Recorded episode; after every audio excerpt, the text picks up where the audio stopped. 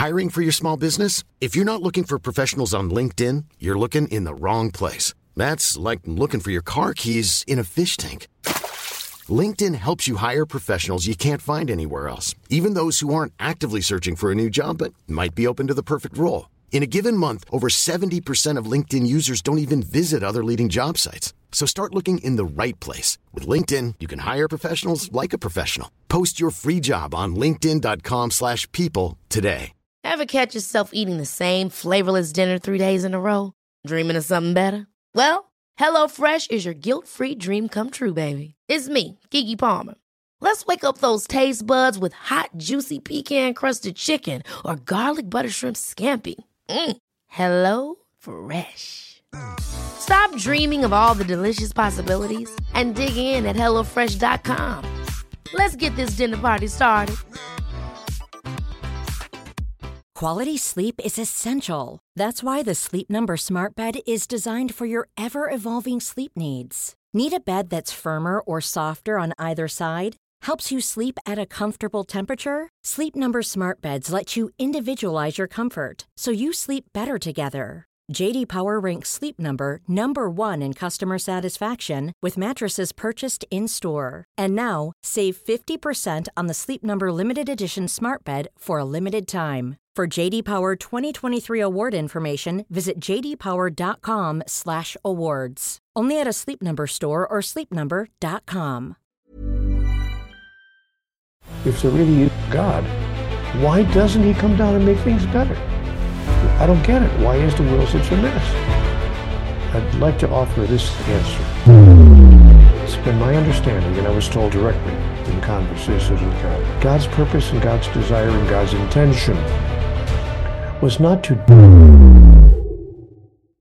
Millions of people around the world are trying to find their meaning, so they're trying to read the right book, take the right seminar, or take the right workshop. Then they'll suddenly know something more than they knew before. But in fact, meaning and purpose are not something that you find.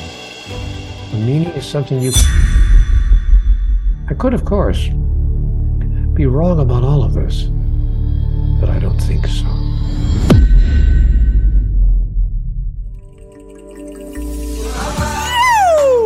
Welcome to the Inspired Evolution. I'm your humble host, Amrit Sandhu, and you're tuning in to a conscious conversation designed to help you grow. Our mission here is simple it's for you to live your purpose, live your best life, live the life you love. This podcast is sponsored by Enthusiasm for Life, by Great Creation itself. Keep the good vibes flowing for myself and yourself, do us a solid, subscribe to the Inspired Evolution podcast on YouTube, the home of the Inspired Evolution podcast. Now sit back, relax, open your mind, open your heart to this conversation, and stay inspired. Keep evolving. Welcome to the Inspired Evolution. It is an incredible treat to be here today. We have with us Neale Donald Walsch. Neale, how are you there, sir? I'm wonderful. that is the best response I've ever had to that question. Thank you so much for being here. It is such a pleasure. For those, I can't even say that those that don't know Neale, uh, everybody knows Neale, I feel. And uh, for those that know Neale, you know that he's the author of the Conversation of Gods uh, series. He's done a whole bunch of philanthropic work that bleeds off the back of it, um, and we'll put link to all that work in the show notes below if you do feel inspired to contribute in some way. Some people may know, may not know. He's also an actor, a screenwriter, and many of us know him as a speaker. Neale, it is such a pleasure to be here with you today. And well, thank you. It's lovely to be here with you as well. How may I serve you? No, I love that question. Actually, I find myself. Um, quoting you quite a bit from our last episode um, when we when when we had you on is oftentimes people you know me being a purpose coach helping people with leadership and finding their way they're often asking the question around how do i find more meaning? You know? And i find myself quoting the, yourself saying oh you've fallen into neale's pitfall which you know he identifies as you're thinking your life's about you and meaning for you but your life's actually about the people that you serve. and therein lies a big part of the meaning of your life. Am I correct? Have I remembered everything you shared correctly? Yes, I think that's a good summary. And I would add that meaning is not something that we find in any event. When people say, How can I mm. find my purpose or my meaning in life? I tell them meaning and purpose are not something that you find. Mm. meaning is something you create, it's something you decide on. So, and there's a huge difference because many, really many people is. around the world, I mean, millions of people around the world are trying to find their meaning. So they're trying to read the right book or look under the right rock or, you know, find maybe it's hidden behind the right tree or take the right seminar or take the right workshop or, or listen to Amrit's uh, podcasts. And mm. then, then they'll suddenly know something more than they knew before. Mm. But in fact, meaning and purpose are not something that we find because mm. who would assign it to us? It's not like something's assigned it to us. God doesn't assign us a meaning or a purpose and, and then say, too bad they don't know what it is, but I'm not going to tell them. Let them just search for it for the next 50 years. that isn't the God sure? we have. Are you sure? so God doesn't assign us a purpose and then keep it a secret from us. Mm. God gives us the power to decide what our own purpose and meaning is. Mm. And there's a huge difference. Mm. So, what people get to do when they sit down and think about this question is ask themselves if I could give myself a purpose, what would it be?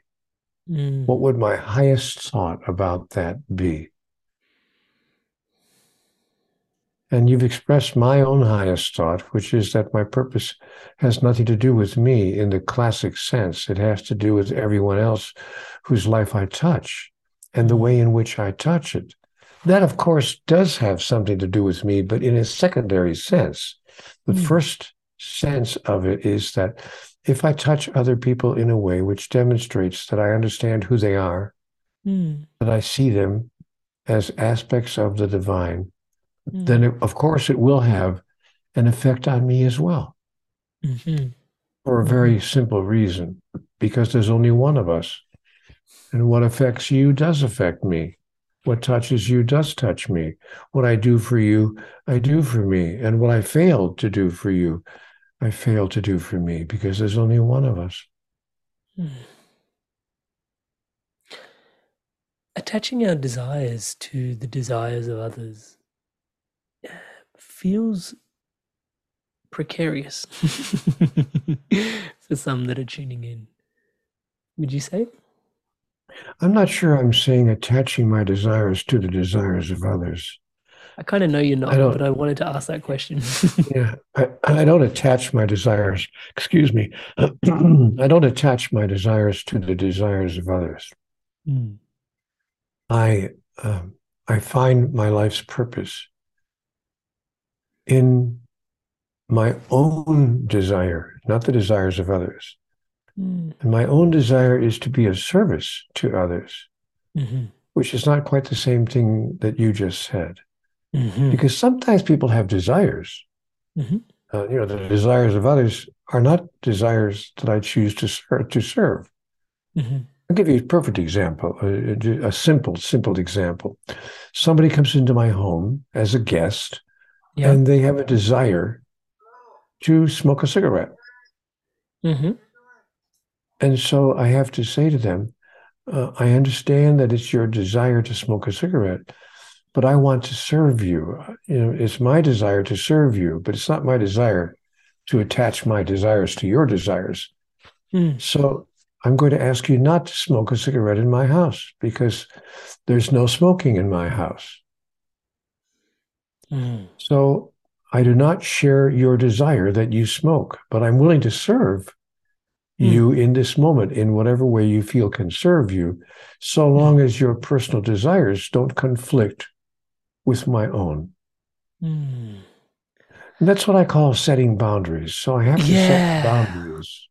That's what I was hearing. It's a really healthy relationship with yourself where you're able to serve others with having a healthy set of boundaries because I feel sometimes, especially in the personal development world, or even you know when you're spiritually inclined or of a spiritual nature, um,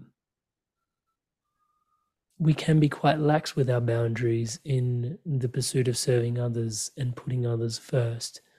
Um, do you find that? Have you you seen examples of that? You know, well, I don't see. I see. I don't put others first. I put myself first. Hmm. But when I'm clear that what serves me the most mm-hmm. is serving other people, mm. then putting myself first by serving other people works mm-hmm. out for all of us. But I don't put others first because if I put others first, then I would allow them to smoke in my house. Mm. Yeah, it's a great example. Yeah. Neale, I wanted to dive a little bit into the book, The God Solution, um, and a little bit around what was your impetus for writing uh, the book because you've had conversations with God, and there's a few, more than a few parts to that series now. Um, and then it seems like you almost wrote a book starting from scratch saying, hey, maybe there isn't a God. And if there isn't, what would be the case for a God? Can you tell us a little bit about, um, yeah, where you were at when you were writing this book and where this came from, this thought process? I'd be happy to. Um, uh, the um, the thing that's true for me in my life is uh, I've been asked many times about the most important content of mm. the Conversations with God books, which mm. have been published now and have been out there in the world for years. You know, the first first one was published almost 29 years ago, so it's they've been out there for a long time. Mm. But people and people have actually come up to me at lectures and sometimes sent me emails saying, "Okay, I get that you think you think you had a conversation with God, but if there really if there really is a God, why is the world such a mess? The if question. There really, if there really is a God, why doesn't He come down and fix things and make things better? You know, mm. wh- how how do you even know you had a conversation with a God that may not even exist? You know, it, because if there was a God, why is the world in such terrible shape? Mm. I thought that's a fair question, and I've been asked that question more than once through the mm. years. Mm. So I thought, you know what?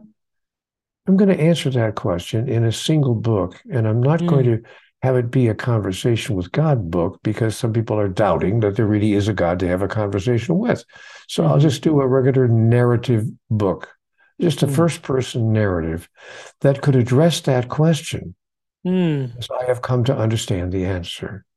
Mm-hmm. So I called the answer that I was given the God solution which is the mm. title of the book. So, in the God solution, we find a summary, a narrative summary. It's not a dialogue, but it's a narrative summary of mm-hmm. all of the most important points of the eight or nine conversations with God books.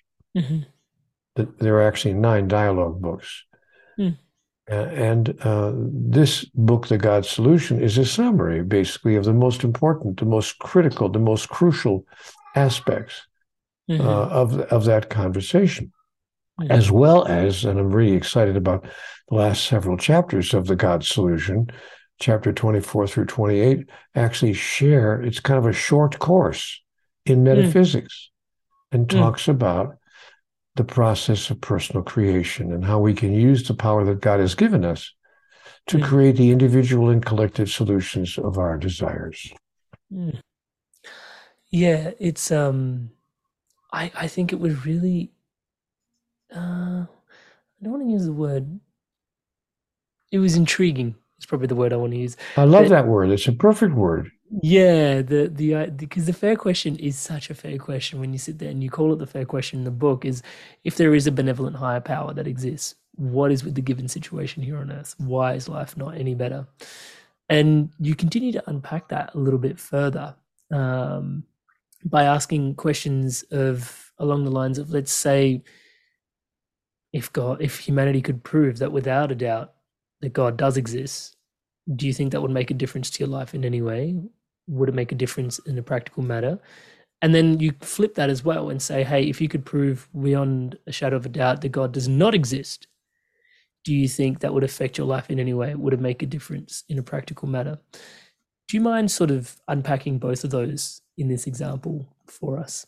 Um, like if we could describe a world without God and what that would mean for us potentially, and a world with God and what that would mean for us potentially in building the case. Well, well I think we're seeing both right now. Mm. I think that we're seeing a world where millions of people, I'm going to use the word billions actually, advisedly, and with a world where billions of people think there is a God. Mm-hmm. And we're seeing the world nevertheless be exactly what it is a great mm-hmm. big mess in many, many ways. We're also seeing a world where billions of people do not believe that there is a God. So we're seeing both right now. Mm-hmm. Mm-hmm. Uh, but, but but the real question is not you know what would those two worlds look like? What would that be like in the in the experience of an individual? The real question is what's the solution to all of this? If there mm. really is God, what why doesn't He come down and make things better? Mm. You know what, what? I don't get it. What what what? Why is the world such a mess?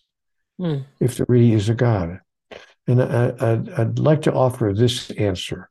It's been my mm. understanding, and I was told directly in conversations with God that God's purpose and God's desire and God's intention was not to disempower the sentient beings that God has created. That is, not to create a species of minions who are simply like, you know, minions in a kingdom who have to do what the king says. And if they don't, they're going to be punished. But if they do, everything will be fine. Mm. That, that wasn't God's intention. God's desire was to create, I'm going to say, duplicates of itself in a sense. That is to mm. create sentient beings who had the power of creation in their own hands.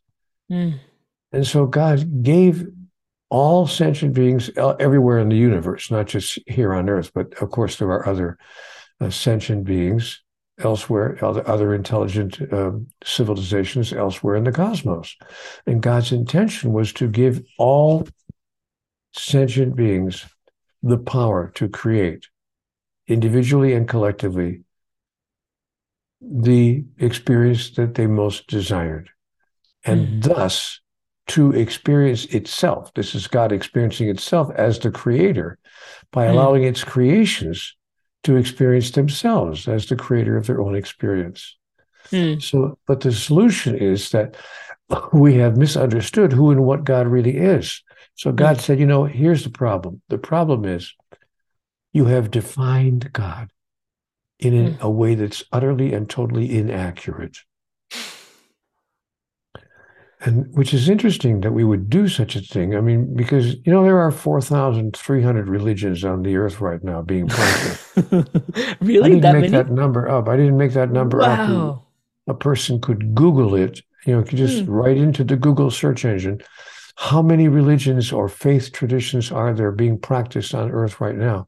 Mm. And I think it'll be like 4,275 uh, religions, Something individual like religions wow. being, being practiced right now and and so um, most of those religions tell us that God is in existence.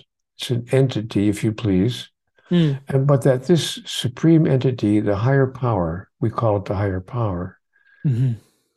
is loving, but also judgmental. It judges us, and if we don't do what it wants, it condemns us and then it punishes us with everlasting damnation. yeah, we become bad. Yeah. So here we here we are, minions again with you know the first idea, mm. just minions in in the uh, kingdom of God, having to do what God wants us to do. And the four thousand religions tell us what God wants us to do, but they're not all saying the same thing. Mm. Some say, you know, you can do this, but you can't do that. Some say you can do that, but you can't do this. Some mm. actually tell us what we can wear the clothing we can wear and mm. what we should not wear. Some actually tell us what we should eat, what we should not eat. Can you believe this? When I was a child, I think the Catholic Church finally gave it up. But mm. when I was a child, I was taught that we should not eat meat on Fridays. And so Catholics day. everywhere, Catholics everywhere had what they called meatless Fridays mm. Because God didn't want them to eat meat on Fridays. Mm. Some religions tell us we have to wear a certain covering over our head if we're hmm. female. because we can't allow people to see our natural hair. And if we don't cover our head with that particular piece of clothing, we will be not only uh, condemned or judged by God, we'll actually be condemned and judged by human beings. The government will arrest you.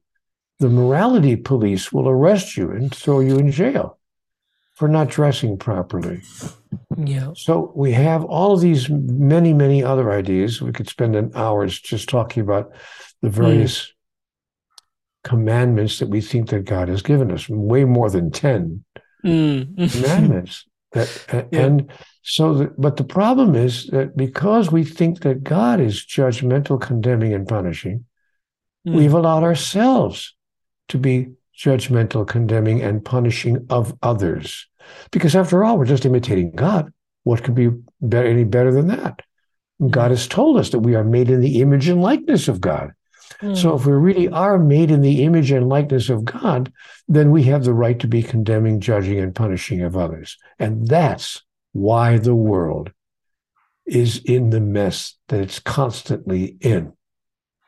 Now, God's solution is change your definition of God.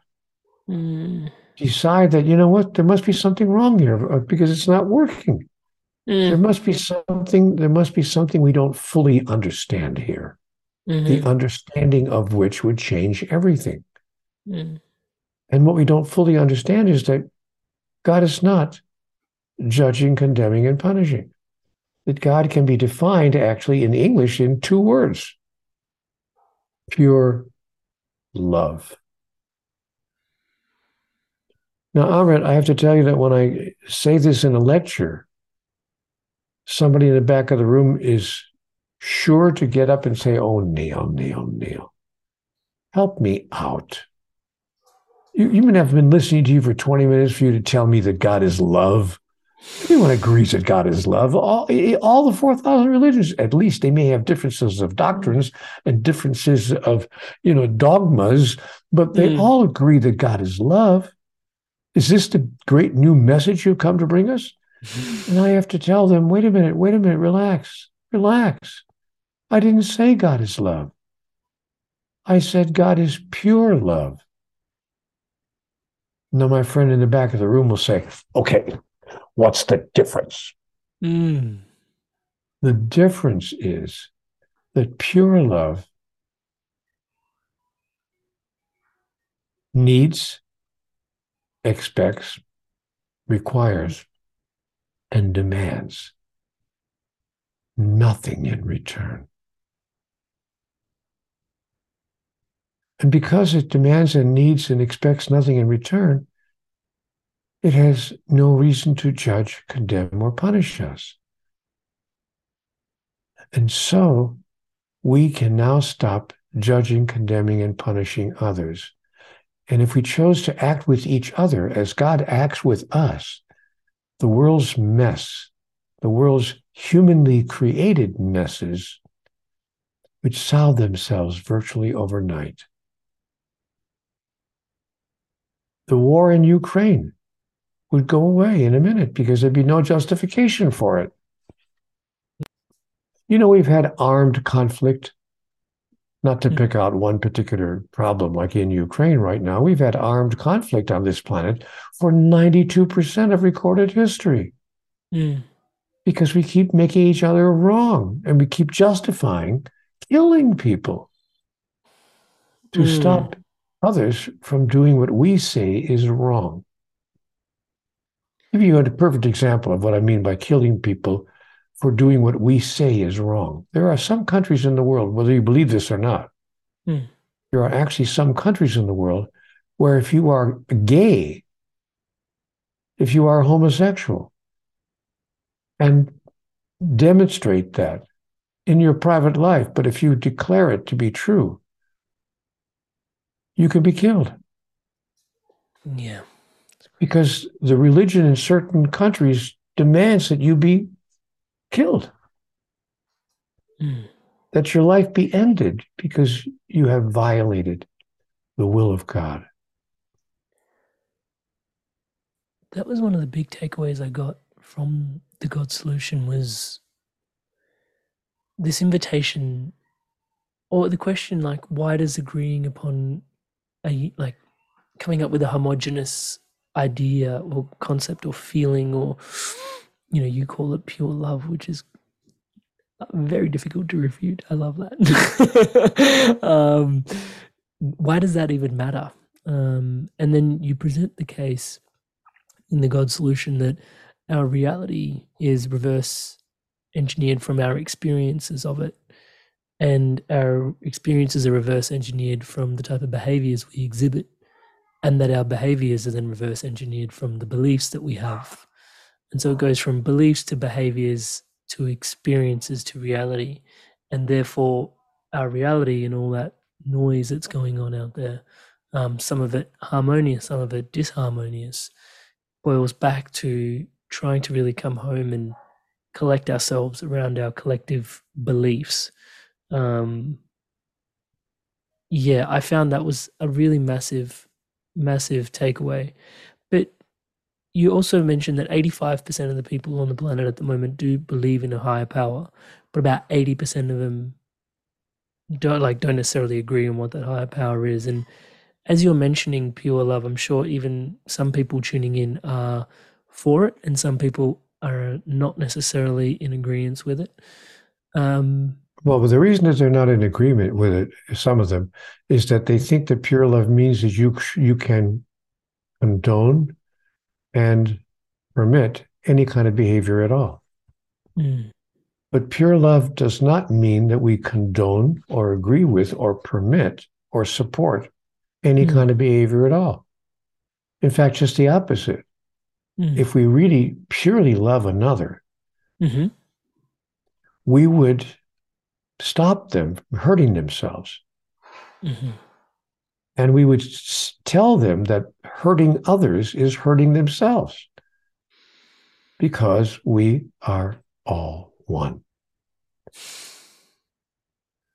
So, to give you a perfect example, in a marriage relationship, for instance, some people feel that if they committed to a lifelong marriage with another, that they have to remain in that relationship no matter how abusive their partner may be, physically mm-hmm. or verbally abusive.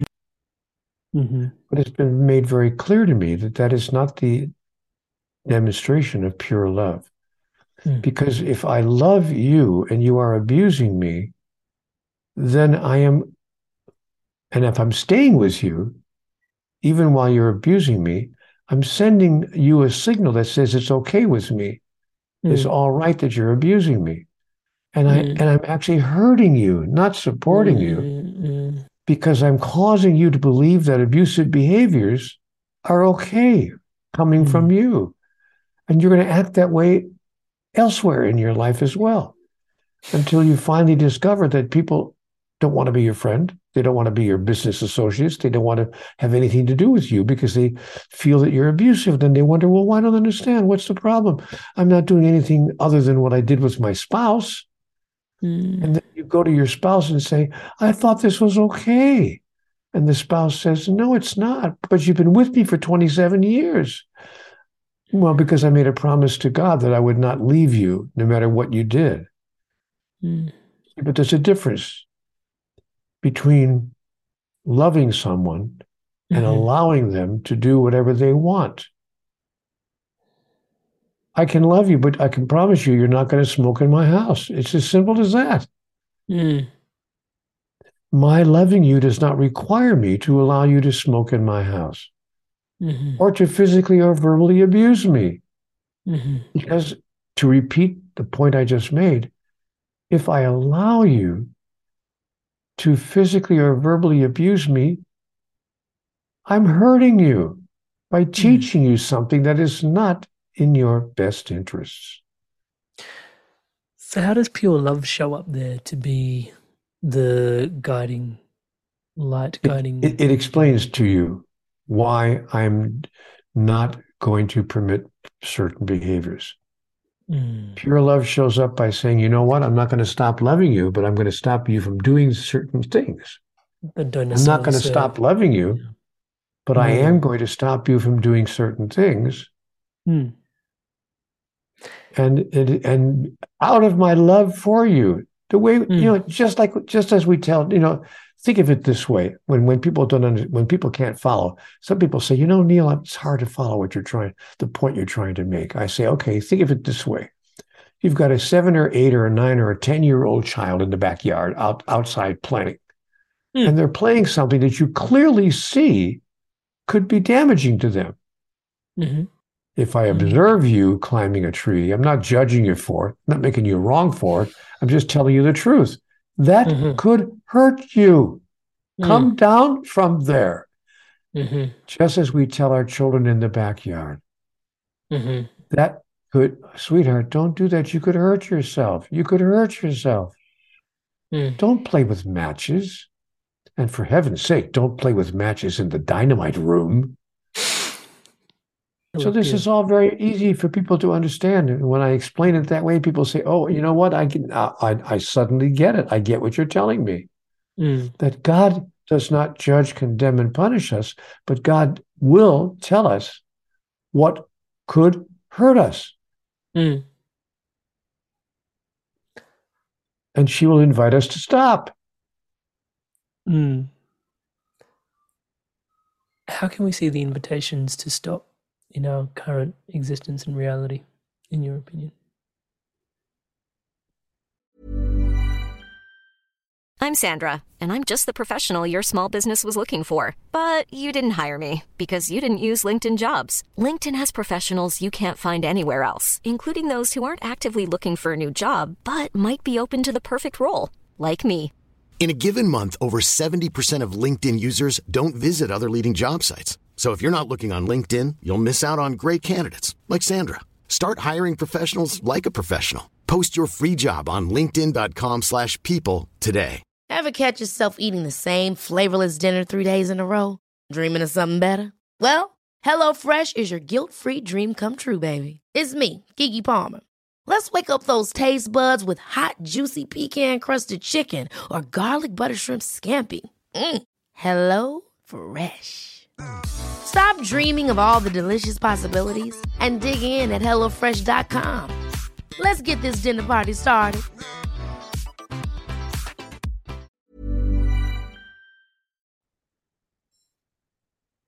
We'll feel it. We will feel it internally. Most of us know, even when we're doing something relatively you know, simple like a, mm. like a simple what we call a white lie, a little white lie. Mm. It's not about a big deal. It's, it's just a little white lie. Mm. You know, we get we get invited to a cocktail party, and we on the phone, and we say, you know, I'm not really feeling well tonight. I think I think I'm catching kind of a cold. Maybe uh, maybe I'll take a pass. Thank you for the mm. invitation. And it's a lie because you don't you're not getting a cold at all. You just just don't want to go to the cocktail party but you didn't want to tell the person that you don't want to go to their party because you didn't want to hurt their feelings. So you make an hmm. excuse. It's called an mm-hmm. excuse. It's mm-hmm. a made up excuse. You lied. It's a simple lie. Mm. But you know how you know that you know how you know? Because you feel it inside. Mm. So the answer to your question is we feel it inside. That's how we know. You can't escape the feeling. You know when you're doing something that's not serving you. Mm-hmm. And you absolutely know when you're doing something that's not serving somebody else. Because there's a cellular memory of who you really are, mm. an individuation of God. And that cellular memory will not dissolve or go away, but it reminds you all the cells in your body know when you've told a white lie. You can't get away with it. You can fool somebody else, but you can't fool yourself. Mm. So that's the answer to your question. You can't fool yourself, or at least mm. not for very long. Mm. If we invite everybody to be their own theologians, as you do in their book, do we find that potentially people may feel differently about pure love because you do present the concept for pure love, but you do also invite people to feel into their own story and concept of what God could be. Do we run the risk of potentially not being able to reconcile those two two offerings? Well, I think we run the risk, yes, but I think that ultimately, deep in our cellular memory, we we do know that mm. God is needing nothing from us.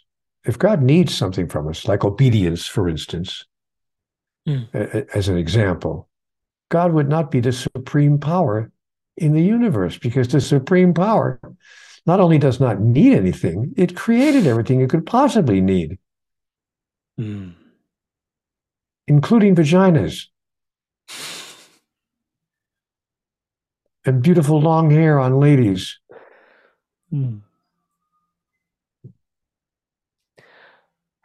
One of the interesting things that you decided, uh, the the concept of feeling that you shared in the book was the when we're feeling a certain way, we can change our feeling after the act of having done something wrong. You mentioned those white lies. And then you said a master can change their feelings ahead of time. Can you describe that a little bit further? Yes, well, I, I think I think that you've just said it perfectly. Yeah, but but uh, let me tell you how I learned that, how I came to be aware of it. my wife, my wife actually taught me that. Mm. I um, I have to confess that I have very little tolerance with people who do not serve well, even after I'm paying them. Mm. You know, hmm. wait, a waiter in a restaurant, for instance, or the hmm. clerk behind the counter at a at a, a uh, hotel. Mm-hmm. you know, I, am you know by paying for my room, I'm paying for their salary. Part of my part of my payment for the room takes care of their pay, their salary. So mm. I expect to be served. And mm. you know, and I had I had a I had a hard time with, with people who don't serve me well. Mm. And uh, and I I'm confessing it's my confession for the day, but uh, that was that way, you know, for most of my life. Mm. But um, when when I met my wife, then uh, my fiance, we were going off to be married, and it was very joyous. We were going to fly to Las Vegas and, and get go to one of those wedding chapels and get married. You don't don't have to wait. There's no waiting period in Las Vegas. You can get married in ten minutes. So we, we decided spontaneously, let's get married. So we did. We got on a plane, you know, and we, we got to the hotel, and they didn't have my reservation. I said, I'm, I'm sorry, Mr. Walsch, we don't seem to have a room here for you. I said, that's ridiculous. I've made a reservation ahead of time. My travel agent, blah, blah, blah, blah, blah, blah, blah. I'm giving this guy a piece of my mind, you know, letting him know mm. how wrong he is and how right I am. Mm-hmm, mm-hmm. And I turned around and saw my my wife to be, my fiance, look at me, and she said, "Do you think there might be a better way to handle this?" Mm very sweetly, no judgment, just an observation, just a simple question. Yeah. And I realized, yeah, she's probably thinking now, this is a guy I'm going to marry. you know, yeah. what if I do something he's not happy with? Mm. So I turned to the guy and I said, you know, I said, I'm, I'm so sorry. Let, let, let me apologize. I'm, I'm, I'm on my honeymoon. We're going to be married here in about an hour and a half. And and I hope you can understand. I'm so sorry. I, am just disappointed that there's no room here for me. Mm. And the man was very wonderful. He said, Oh my gosh. He said, Look, you, are going to be married in an hour. Look, maybe there's a room. Let me just check something. He came back. He said, You know, the presidential suite has nobody in it tonight. Would you like to? Could we just give you as a, as our apology to you for not having the mm. reservation? Please take the presidential suite on the house, no charge, as our wedding gift to you. And I said, Oh, wow. Now, what, what, what I learned from that was this mm. Things are going to happen in my life ahead of time. And I know ahead of time they're going to happen. I do so much traveling. This isn't the last time in my life that the hotel is not going to get my reservation straight. Mm, mm. I can depend on it. This isn't the last time that the waiter at the restaurant is, is not going to serve me well. I can depend on it. Mm-hmm. And this isn't the last time that even my beloved wife and I may have a disagreement mm-hmm. that could change the mood of the moment. I can depend mm-hmm. on it. Mm-hmm. But since I know that these things are dependable and they're going to happen, I can decide ahead of time mm. how I want to react, how I want to respond, who I want to be mm-hmm. when these things occur. I can choose ahead of time. And the next time that, you know, my wife is late as we're trying to leave, you know, for the concert or the play we're supposed to see, because wives are inherently late. It's part of the biology. Mm. You know, I, I when I say let's leave at 7:30 to make sure we have enough time, I'm ready at the front door at 7:30. Mm. Now, my wife was there at the front door at 7:28, but mm. it's just then when she decides, having seen herself in the reflection of the glass, you know, I don't think I like this outfit. Let me go change outfits. Mm. You know, and so she'll go in the closet and pick out another outfit, and she won't be at the front door at 8:30. It'll be 8:40 or 8:45. Mm. I can promise you, this is not something that happens once in a while. Mm. But I make a joke. I make a, light, a lighthearted joke. Mm. I made that whole story up just to make a joke. Mm. But the point is that when I know something's going to happen ahead of time, I can decide ahead of mm. time how I want yeah. to respond, how I want to react, and how I want to be. To that delay. Pretty quite simple. Yeah, you also um you mentioned something in the book um that is sort of we're starting to encroach upon is transcending certainty for possibility. And I was hoping you could expand on that in today's conversation before we started talking about the possibility of creation and yeah, going further. So, what did you mean by transcending certainty for possibility in the God solution? I think I'm trying to say that nothing in, in life is certain. Mm. Read that absolutely nothing. Or as somebody else much more poetic than I once said, the best laid plans of mice and men. yeah. yeah. And I think that's so what I've learned. Yeah. Yeah. Sorry. So what I, what I've learned is to not depend on the best laid plans of mice and men mm-hmm. or my own best laid plans. That the only thing that is certain in life is uncertainty. That is mm-hmm. certain. It's the only thing that's certain is uncertainty. But what is available to us always is the possibility of recreating both ourselves, that is the way we're feeling, the way we're acting, the way we're responding, as and also recreating any moment itself, mm-hmm. recreating our short term or our long term future. Mm. You know, I often think, you know, when I was a younger man, I thought I would become a, a newspaper writer at one of the really big newspapers, the New York Times, or mm. or one of the large worldwide papers, because I already thought that I was a pretty good writer. Mm. But you know, and I thought it was certain to happen, couldn't not happen because I was a very good writer. Mm-hmm. And I started as a journalist at a small town newspaper in a tiny city in the state of Maryland. Mm-hmm. Well, of course, I never got I never got called. I never got to to be a a writer at one of the major newspapers, the Washington Post or the New York Times or any other paper in the world, major newspaper. I never got that opportunity.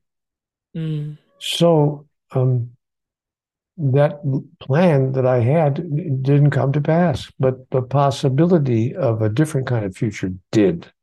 Mm. And I mm. realize now, in retrospect, that had I actually been hired by the New York Times, I would have been a writer there for 40 years.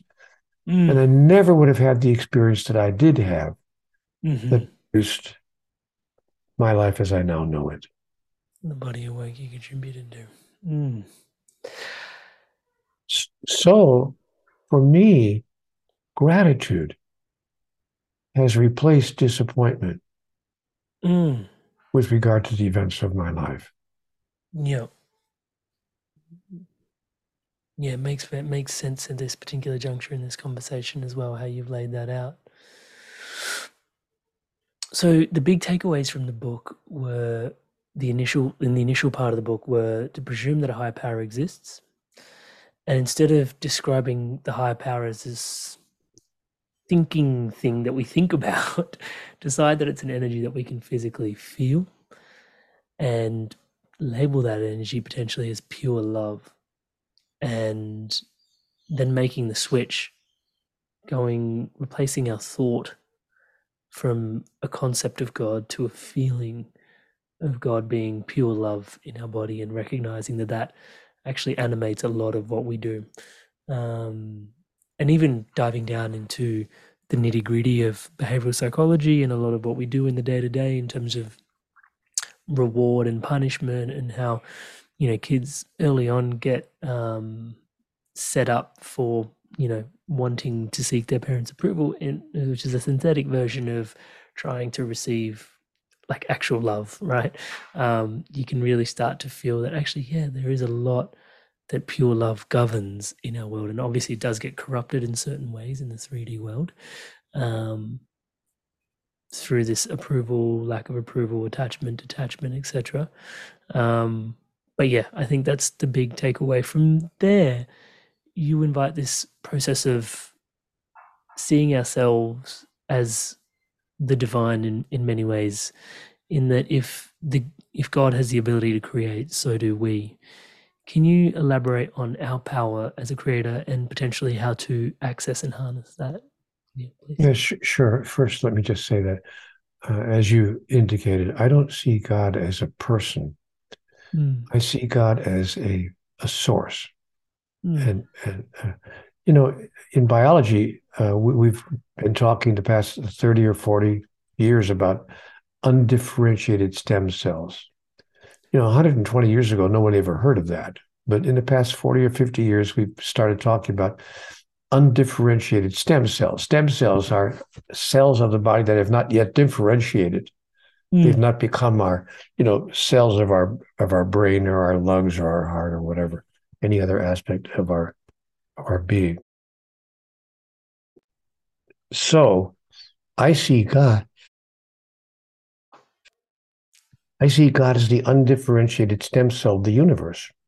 Mm. That is pure energy which can mm. take any form that it wants. If it wants to take the form of a man in a flowing white gown and a long white beard, or as a woman, you know, mm. uh, with angel wings and so forth, it can take any form that it wants. Mm. But it's the originating source, the source energy of uh, of all that is, all that ever was, and all that ever will be. Mm-hmm. And I see all of us as manifestations of that energy. Mm-hmm. Therefore, that energy, in my opinion, resides within everything and every one of us. Mm.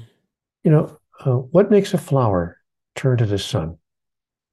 Somebody, somebody explained to me why a flower will turn to the sun all by itself. We don't go outside in the garden and say to the flower every morning, be sure to turn to the sun. yeah, it kind of knows what to do. yeah. The flower just does that. Mm-hmm, you know, mm-hmm. what, what, how does that happen? Somebody explain to me how that happens. Mm-hmm. Oh, I see. It's built into the flower. I mm. see. So, but some people think that life is a school, that we have to learn, you know, how to do what we need to do to survive. Mm. But, uh, but, God said to me, life is not a school. I said, mm-hmm. not a school all many great teachers have said life is a school mm. where we learn to god said neale is there a tree outside your window mm. i said yeah god said is it a small tree or a large tree so i said large tree it's about you know, 25 30 feet high very beautiful oak mm. and god said what has the tree learned since it was a seed no bigger than your fingernail I said, Well, it hasn't learned anything. It just grew into itself. God said, You mean that everything that the tree needed to know to grow into itself and become that 30 foot beautiful oak outside your window, everything it needed to know, are you telling me that I implanted that and encoded the seed with all that information? Mm. I said, "Oh, I, I said, well, I, I suppose you could put it that way. God said, and if I so loved the tree, mm. Would I not all the more love you?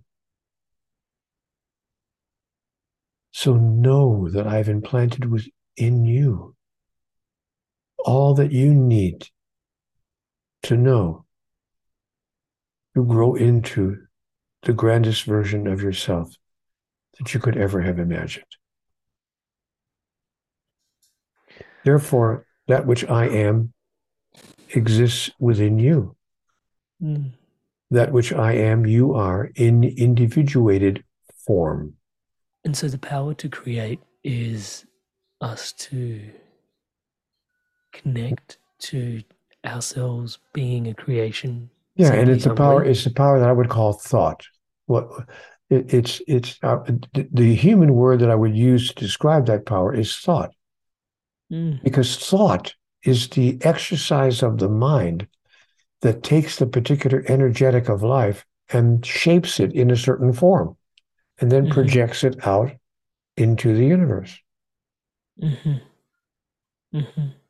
You know, and one of the one of the wonderful masters of humanity, named Jesus, made this very clear in all that he taught to all that listened to him.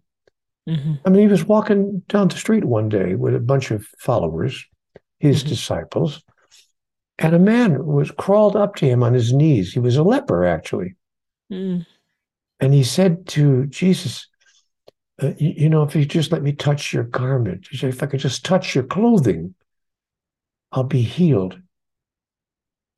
And Jesus turned around and looked at the man on, on his knees behind him and he said, Do you believe that? And the man said, Yes, I do. Yes, Lord. I believe that. And Jesus responded, By your faith have you been healed. I didn't do anything here. I didn't heal you. But if you think that will heal you, then you've been healed.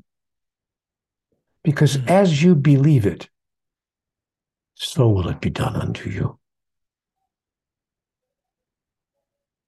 There's a hmm. man named James Allen who wrote an astonishing book a few years ago called As a Man Thinketh.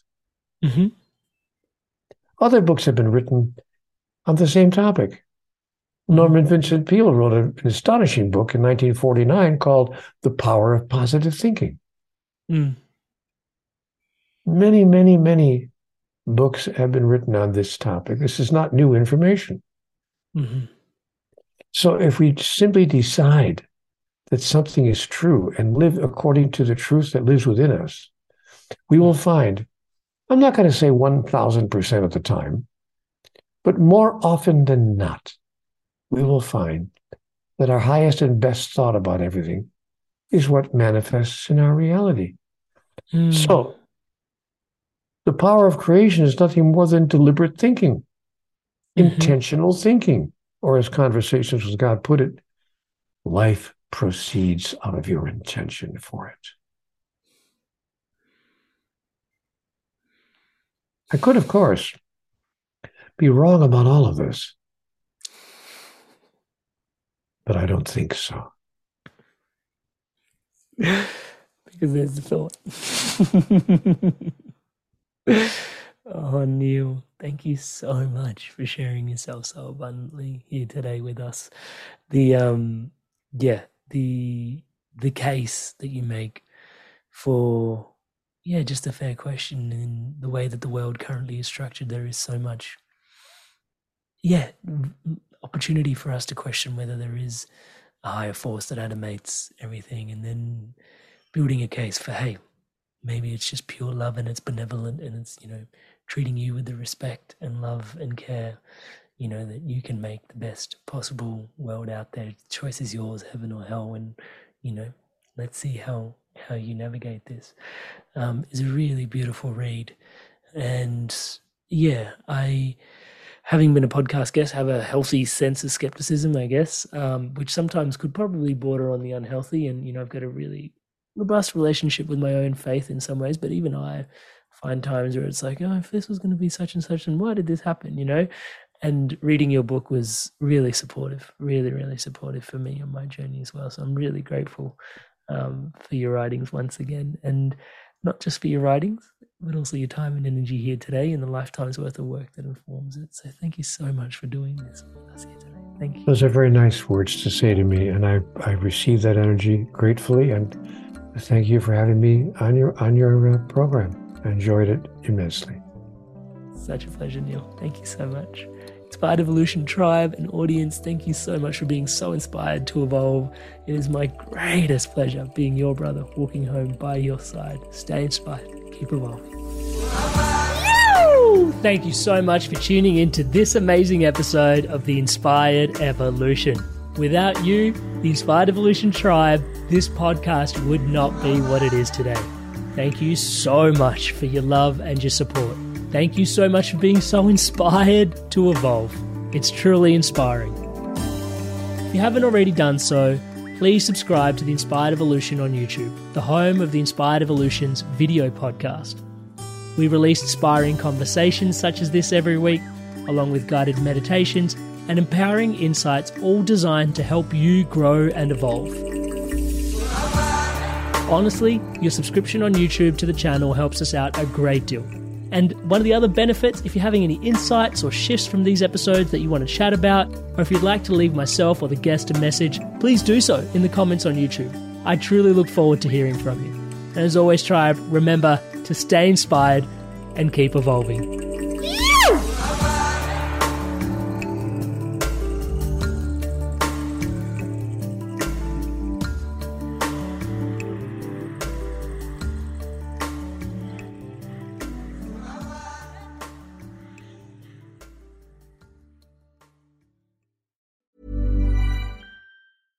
Catch yourself eating the same flavorless dinner three days in a row?